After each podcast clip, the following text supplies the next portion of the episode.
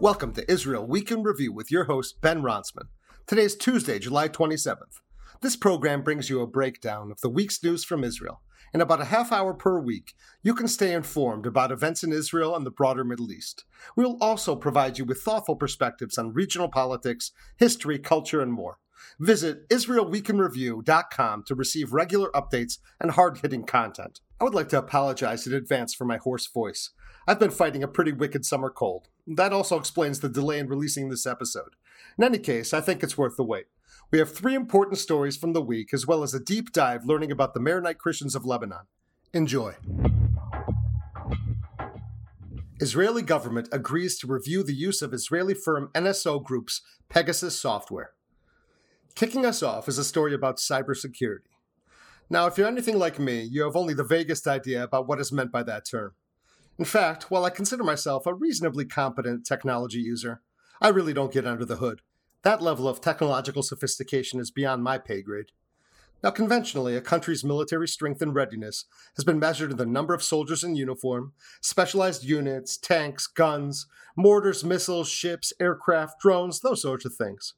Without minimizing the importance of conventional forces for military readiness, there is an entirely new realm of warfare that nations must prepare for. This is cybersecurity or cyber warfare. In short, the essence of cyber warfare is this.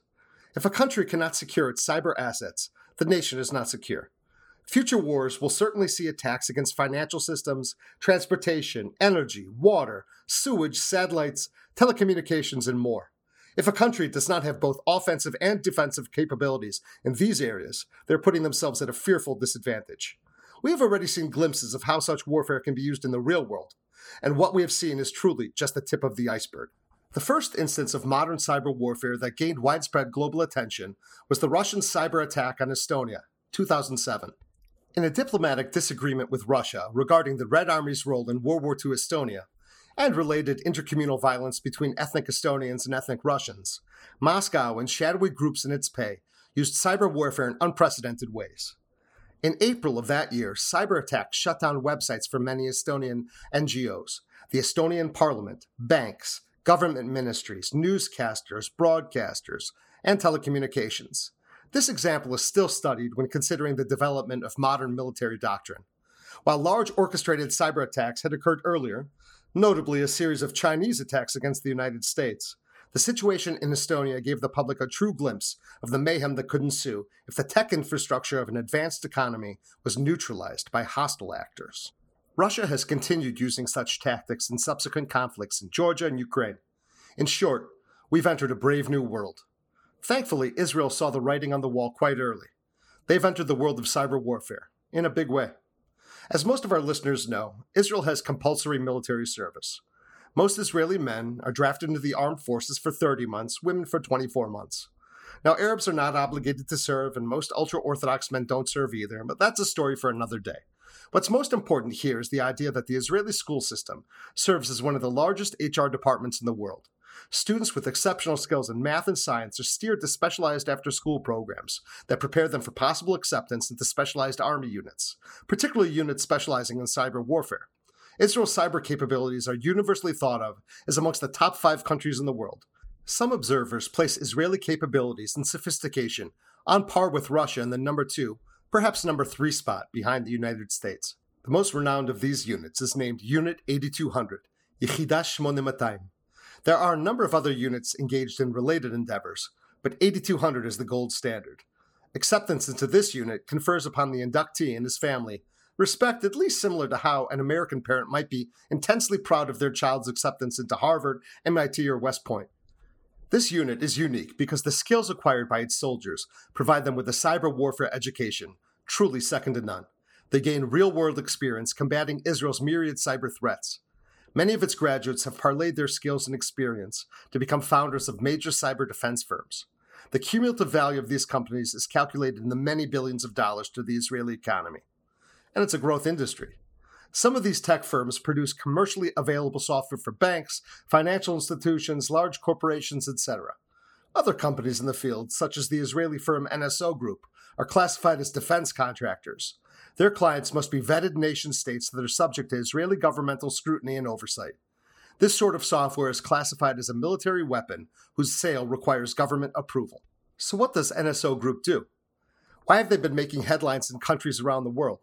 This Israeli firm was founded in 2010 by ex-members of Unit 8200. When the company was considering an IPO on the Tel Aviv Stock Exchange earlier this year, it was thought to be worth approximately $2 billion. Its flagship product is named Pegasus. This software can be covertly installed on any mobile device, making any and all information on that device accessible to the government agency using it.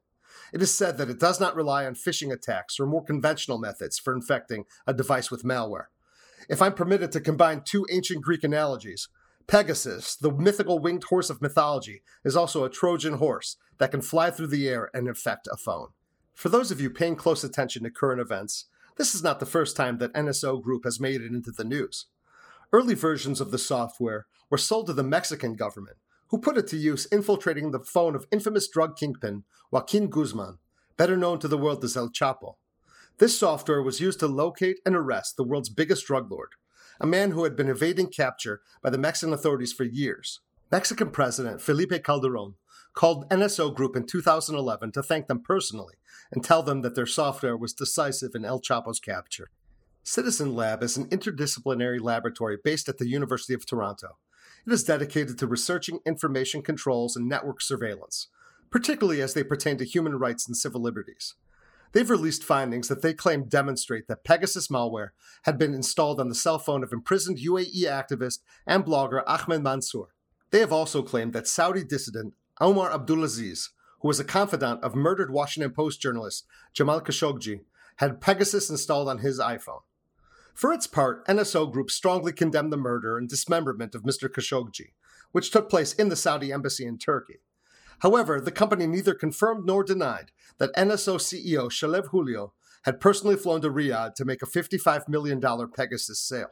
In 2020, a list of over 50,000 phone numbers purported to belong to individuals identified as people of interest by NSO Group clients was leaked to Amnesty International and Forbidden Stories, a media nonprofit based in Paris. This information was in turn passed along to 17 global media organizations, including journalists from The Guardian, Le Monde, The Washington Post, Frontline, Haaretz, and others. The investigative project of this collective group is called the Pegasus Project. It is now making headlines around the world and bringing scrutiny to NSO Group and, by extension, Israel's cybersecurity industry.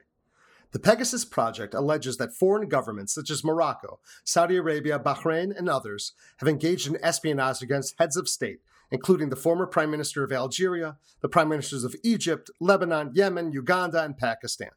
The investigative project also alleges that President of France, Emmanuel Macron, and much of the French cabinet and diplomatic corps were hit in attacks emanating from NSO client Morocco.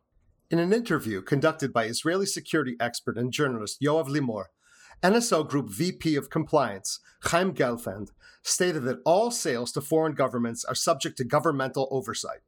Mr. Gelfand also claimed that the company is conducting an internal review and has fired clients in the past that it believes were using its software inappropriately.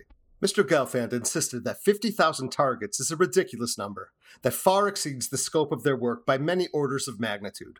He claims that NSO Group has become the whipping boy for an industry that has become something of a boogeyman. NSO Group has totally repudiated the idea that their software contributed to the murder of Jamal Khashoggi. It is true that Mr. Khashoggi was lured into the Saudi embassy in order to complete some paperwork for his upcoming marriage. His capture and subsequent murder seems to be entirely unrelated to information garnered from his phone. The company also patently denies that its software was used to spy on French President Emmanuel Macron, although an examination of the device of Macron's ally and former Environment Minister, François de Rugy, seemingly did find the software installed on it. The Pegasus Project alleges that the attack on de Rugy's phone emanated from Morocco, which was an NSO Group client at the time. I suspect that this is not the last we've heard of this story. Mr. Gelfand argues that NSO Group provides a life-saving service because today's criminal networks and terrorist organizations have encryption technology that surpasses what was available to even state actors only a few short years ago. He has stated that the technology is essentially a highly sophisticated version of a wiretap. Like that legacy technology, there's always the potential for abuse, but ethical and legal oversight is necessary. If militaries and law enforcement organizations unilaterally cease developing such technologies, dangerous groups will be able to operate with impunity. Some have speculated that the campaign against the NSO Group has, at least in part, been orchestrated by the government of Qatar, a nation that is vociferously opposed to the normalization process begun by its Gulf neighbors. Those same Gulf neighbors are currently engaged in trying to squeeze Qatar with an aggressive sanctions regime. We simply do not know at this time. We can expect further action from governments around the world concerned that they may have been targeted. Like the document disclosures made available through WikiLeaks, this story sheds uncomfortable light on government activities usually conducted in secrecy. It has been confirmed that Prime Minister Bennett has spoken with French President Macron. He has assured the French that there will be a full review and cooperation between the countries, as is befitting allies. Moreover, he has stated that tools such as Pegasus require government oversight, and he will ensure that Israel properly reviews any and all such software sales. He has also reminded the French president that he was not in government when the alleged actions took place. And now for some news that is not so sweet. Ben Cohen and Jerry Greenfield founded the eponymously named ice cream company Ben & Jerry's in Vermont in 1978. The company has long had a reputation for left-wing activism. Mr. Cohen and Mr. Greenfield have described themselves as aging hippies who never shed the social justice activism of their youth. While the firm remains based in Burlington, Vermont, it was sold to British conglomerate Unilever in 2000, reportedly netting Cohen and Greenfield $150 million apiece. While their names continue to grace the cartons of ice cream, neither founder sits on the board or holds a management position with the company. In the acquisition agreement, Unilever agreed to continue the company's tradition of engaging in these critical global economic and social missions.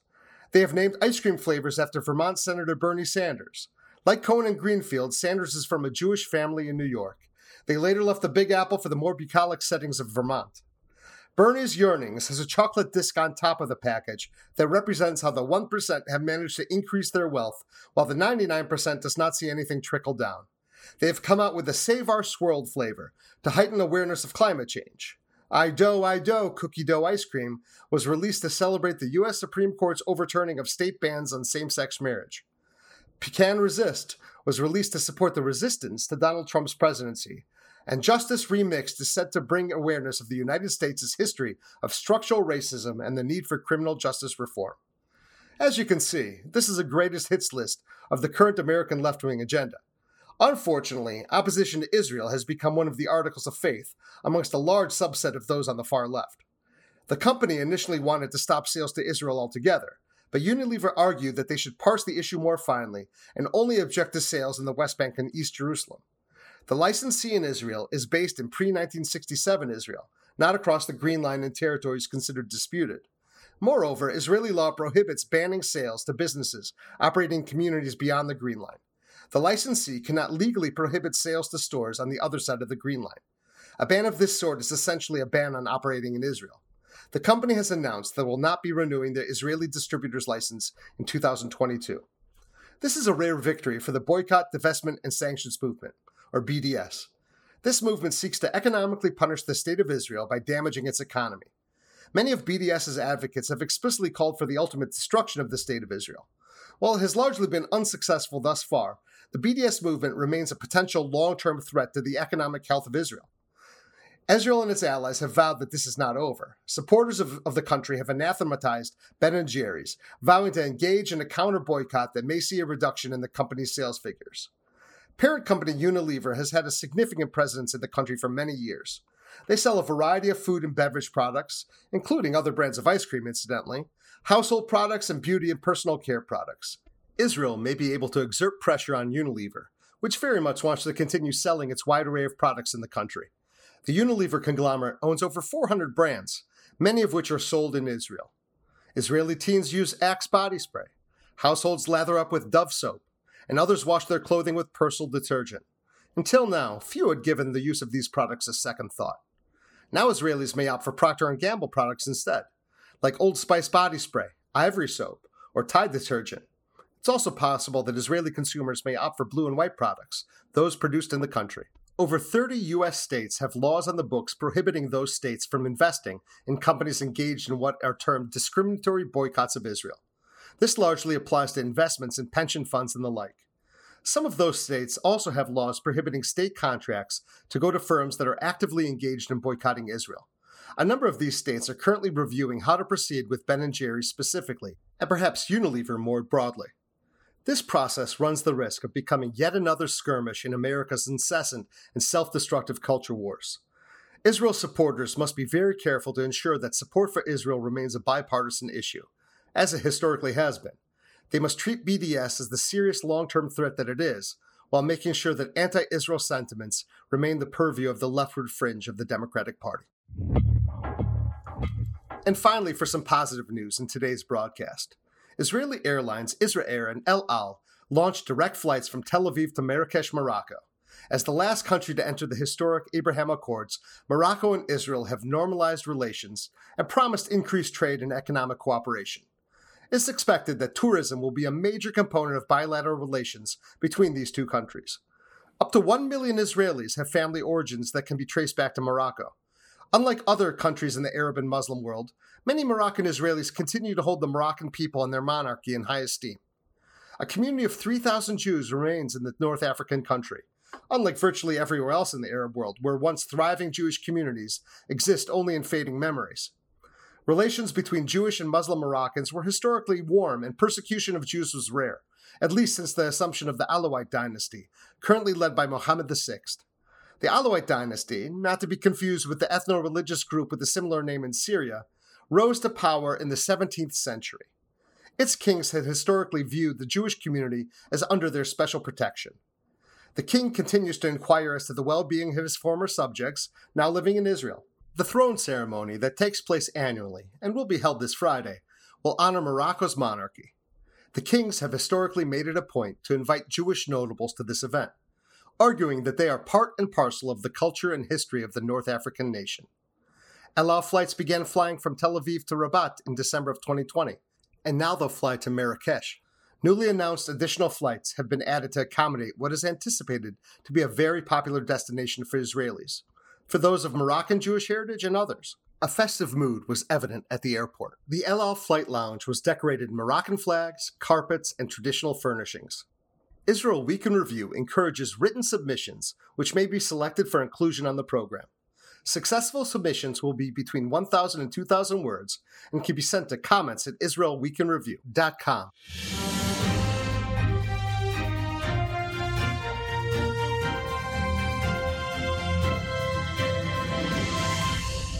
The Maronites of Lebanon, Part 1. The recent turmoil in Lebanon has turned our attention to one of the most unique and fascinating communities anywhere in the Middle East, the Maronite Christians of Lebanon.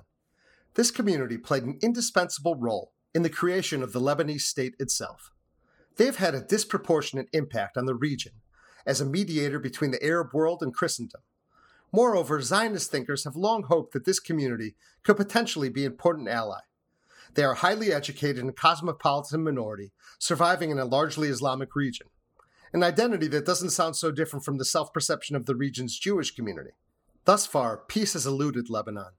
Lebanon, the nation that seemed most likely to reach an accommodation with the region's Jews, has not thus far been willing, or perhaps able, to achieve this long-hoped for but seemingly illusory peace. This country, filled with hauntingly beautiful landscapes, remains a prisoner to its myriad multi-confessional identities. Today we will discuss one of those groups, the Maronite Christians. The Maronites are an ethno-religious community that have historically not conceived themselves as Arabs, but rather as Phoenicians, Canaanites, or Aramaeans. Since the early 18th century, they now largely speak Arabic, albeit with a distinct Aramaic-inflected dialect. Indeed, the history of this group far precedes the Arabic conquests of the 7th century. Even after Muslim rule had been established, the mountainous landscape of the country allowed for a far greater degree of local autonomy. Many rulers accepted nominal authority and allowed local actors a great deal of independence. The modern Republic of Lebanon roughly corresponds to the same geography as that of the ancient Phoenician city-states. The Phoenicians were a Canaanite people who in ancient times spoke a language that was mutually comprehensible with Hebrew. The territory of Lebanon itself is mentioned in the Hebrew Bible over 70 times. Its name, Lebanon, is understandable to Hebrew speakers, originating from the word white, Lavan. This is a reference to the country's snow-capped peaks.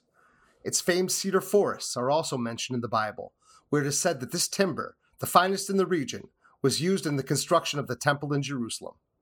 Many archaeologists suspect that the long-destroyed First Temple shared many architectural features in common with Phoenician temples, where the cults of Baal, Asherah, and other representatives of the Canaanite pantheon were worshipped. The Bible makes clear that northern Israel in particular existed in a sort of Canaanite cultural continuum with the region of Lebanon. Jews in northern Israel during ancient times would not have been unfamiliar with the high places dedicated to Baal or the fertility goddess Asherah.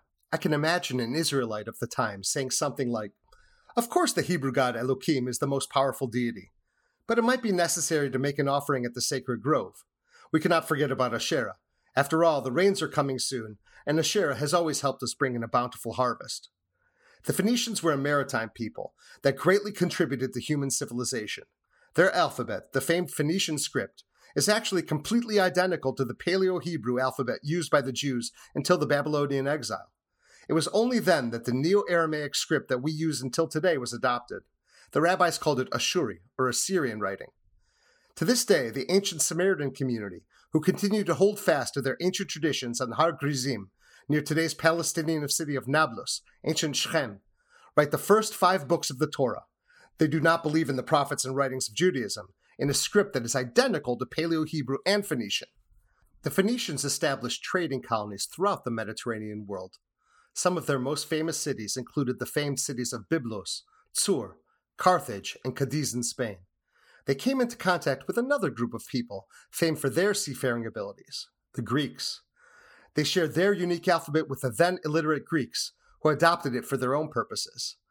Alpha, Beta, Gamma, Delta sound altogether too similar to Aleph, Bet, Gimel, Daled to be mere coincidence.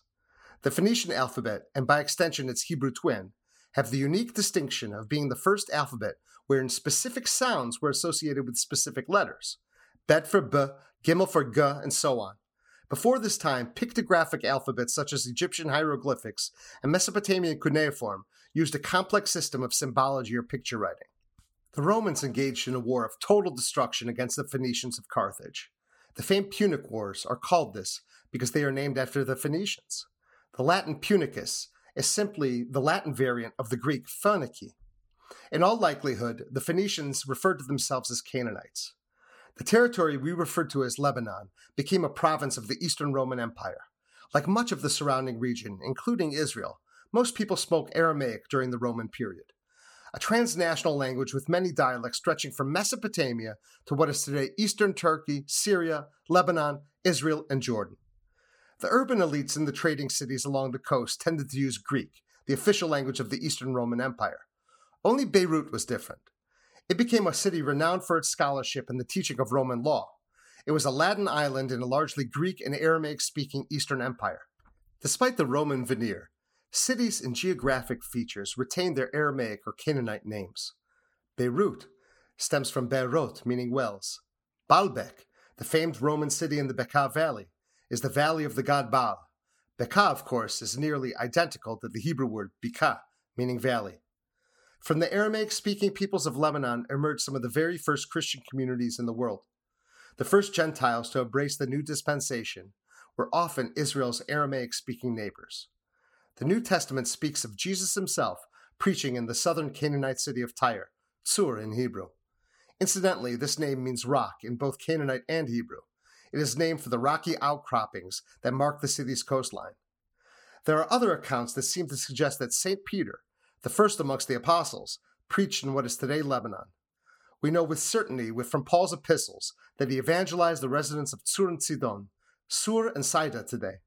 Sidon is also mentioned in the Hebrew Bible, where it is etiologically linked to Noah's grandson, Sidon, the firstborn of Canaan. Most of the Canaanite peoples of ancient Lebanon adhered to pagan practices for some time, but slowly the Christian faith took firm root in the land. Belief in the nature god Baal and his consort Asherah transitioned culturally to the all-powerful biblical God and Mary, who Christians consider the mother of God. The veneration of Mary is very much an early Christian symbol with a continued powerful resonance amongst Lebanese Christians. Our Lady of Lebanon remains one of the most prominent statues and shrines to Mary anywhere in the world. The Lebanese venerate Mary. Incidentally, this is not limited to Christians. Muslims and Druze also adhere to the doctrine of Immaculate Conception. The Islamic Jesus, while not considered divine, is nonetheless an important prophet. Mary herself is often referred to as the Queen of Lebanon by more than just the Christians. A Christian hermit from a region near Antioch on the northeastern Mediterranean coast began to preach the Christian faith, a mystical attachment to God, and a thoroughly ascetic lifestyle in the 4th century. His name was Maron, and he and his followers' Christian path would ultimately guide the Maronite Church. At the time of Maron's birth, Christianity was not fully accepted as the state religion of the empire. To be sure, Constantine had proclaimed a toleration for Christianity in the Edict of Milan in 313. He had founded an entirely Christian capital in the east, the city of Constantinople. But Christianity was technically a tolerated religion at this time. Traditional Roman religion continued to be practiced. Even later, when the empire became officially Christian, meaning that Roman religion was to be outlawed, there was significant pushback. Constantine's own nephew, known as Julian the Apostate, rejected his own Christian upbringing and sought to return the empire to its pagan roots. Moreover, in 363, as Julian was leaving Antioch to battle against Rome's perennial enemies, the Persians, he issued an edict permitting the Jews to rebuild their temple.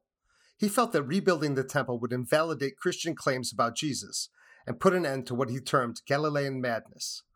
Ultimately, fires at the construction site, either sabotage or divine intervention, depending on your perspective, delayed reconstruction. Julian was killed in battle against the Persians. The empire reverted to Christianity, and Julian is regarded as the last pagan emperor.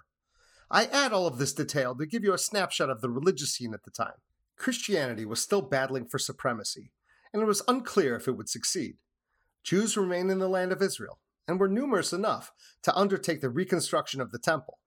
Indeed, this was the period of time in which the Jerusalem Talmud was being redacted in the north of Israel. The cities of Tiberias, Tiberia, Sepphoris, Tzipori, and Caesarea, Caesarea, were all centers of rabbinic culture, quite close to the borders of today's Lebanon. What is also interesting is that the rabbis who wrote and compiled the Jerusalem Talmud spoke and wrote in Western Aramaic, a language that was spoken by Saint Maron and his followers in Lebanon. The process of Targum, translating the Hebrew text into Aramaic, was also undertaken by Christians at this time. In fact, the official Bible translation used by the Maronite Church and some other Eastern churches is the Pshita. For listeners who speak a bit of Hebrew, they will understand what this means. It gives over the pshat, or commonly understood meaning of the text accessible to all. To this day, the Maronite Church conducts its Mass in a Western Aramaic or Syriac dialect. St. Maron settled a bit further south and inhabited a series of rock-cut caves that were used as a monastery by him and his followers. The monastery of St. Maron, or Der Marmorun, remains a pilgrimage site in northeast Lebanon. It is said that St. Maron lived the remainder of his life there where he died. His follower, Abraham of Cyrus, moved westward to the tallest mountain in an already mountainous region, Mount Lebanon's northern slopes. He proceeded to convert the largely Canaanite, pagan, Aramaic-speaking occupants of the region to Christianity. Slowly, their pagan ways began to fade, and Christianity took strong root. There in the largely inaccessible mountains, an Aramaic-speaking Christian society developed, guided by the precepts of their founder, St. Maron. This region remains almost exclusively Maronite to this day. It is dotted with small Christian villages, clinging tenuously to the rocky slopes of the mountain. These tidy and beautiful mountain villages are perhaps emblematic of the story of the Maronites themselves. They too cling to Christianity in a largely inhospitable region. They have been there through unspeakable tragedies that we will recount in next week's episode. But there they must remain, if the broader Middle East is to emerge from the anarchy, violence, and political instability that has been endemic in recent years, then Christians must remain. A democratic, tolerant, and humane Middle East needs the Christians of Lebanon, the Middle East's last fortress of Christianity. Next week, we will discuss the Maronites from the Middle Ages to the present day, where their story intersects with that of the State of Israel. I hope you have enjoyed this program. Until next week, this has been Ben Ronsman from Israel Week in Review, providing you with a breakdown of this week's news from Israel, as well as thoughtful perspectives on the region's politics, history, culture, and more. Visit IsraelWeekinReview.com in order to receive regular updates and hard-hitting content. Israel Week in Review has been brought to you through the generous support of Origin Story Marketing, helping customers find your business through search engine optimization. To learn more, visit OriginStoryMarketing.com.